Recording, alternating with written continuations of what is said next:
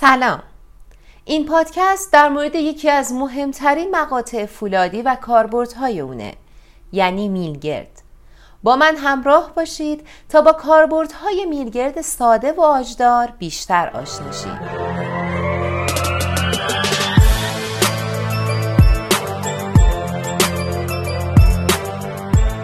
میلگرد یکی از مقاطع فولادی پرکاربرد در صنعت و ساختمان سازیه که از انواع مختلف فولاد ساخته میشه. فاکتورهای مختلفی در انتخاب میلگرد تأثیر دارند مثل جنس، شکل ظاهری. بیشترین کاربرد میلگرد در ساختمان سازیه میلگرد تو این صنعت نقشی حیاتی داره چون که برای افزایش مقاومت بتون از اون استفاده میشه.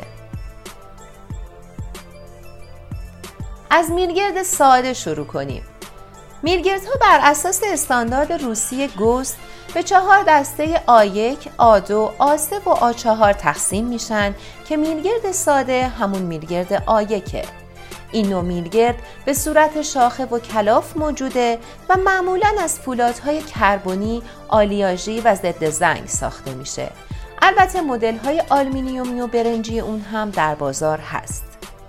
جنس میلگرد ساده تعیین کننده کاربرد اونه های ساخته شده از فولاد کربنی بیشترین کاربرد رو دارند.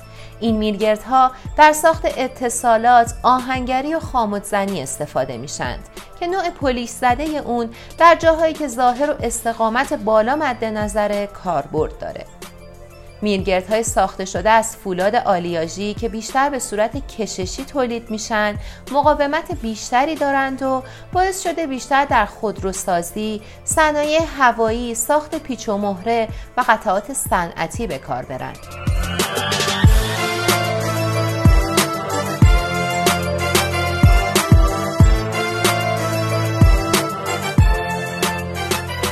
میلگرد ساده ضد زنگ هم همونطور که از اسمش مشخصه از فولاد ضد زنگ ساخته شده و بسته به گرید فولاد در صنایع هوایی، نفت، پتروشیمی و تجهیزات بیمارستانی به کار گرفته میشه.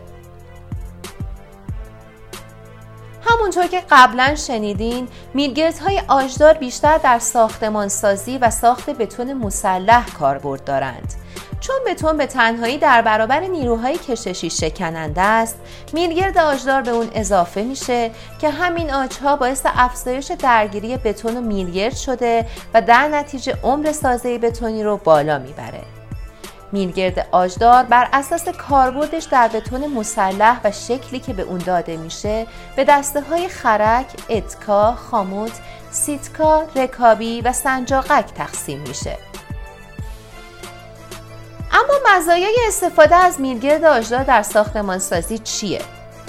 با استفاده از این میلگرد مقاومت بتون بیشتر میشه و در نتیجه در مقابل تغییرات جوی و حوادث طبیعی مثل زلزله سازه تحمل بیشتری داره این موضوع باعث افزایش عمر ساختمان هم میشه به جز فوندانسیون و سازه های بتونی که نیاز به استفاده از میزان مشخصی بتون داره برای بخش های دیگه مثل ورودی پارکینگ میشه از میلگرد آجدار بیشتری استفاده کرد و در نتیجه بتون مورد نیاز رو کاهش داد.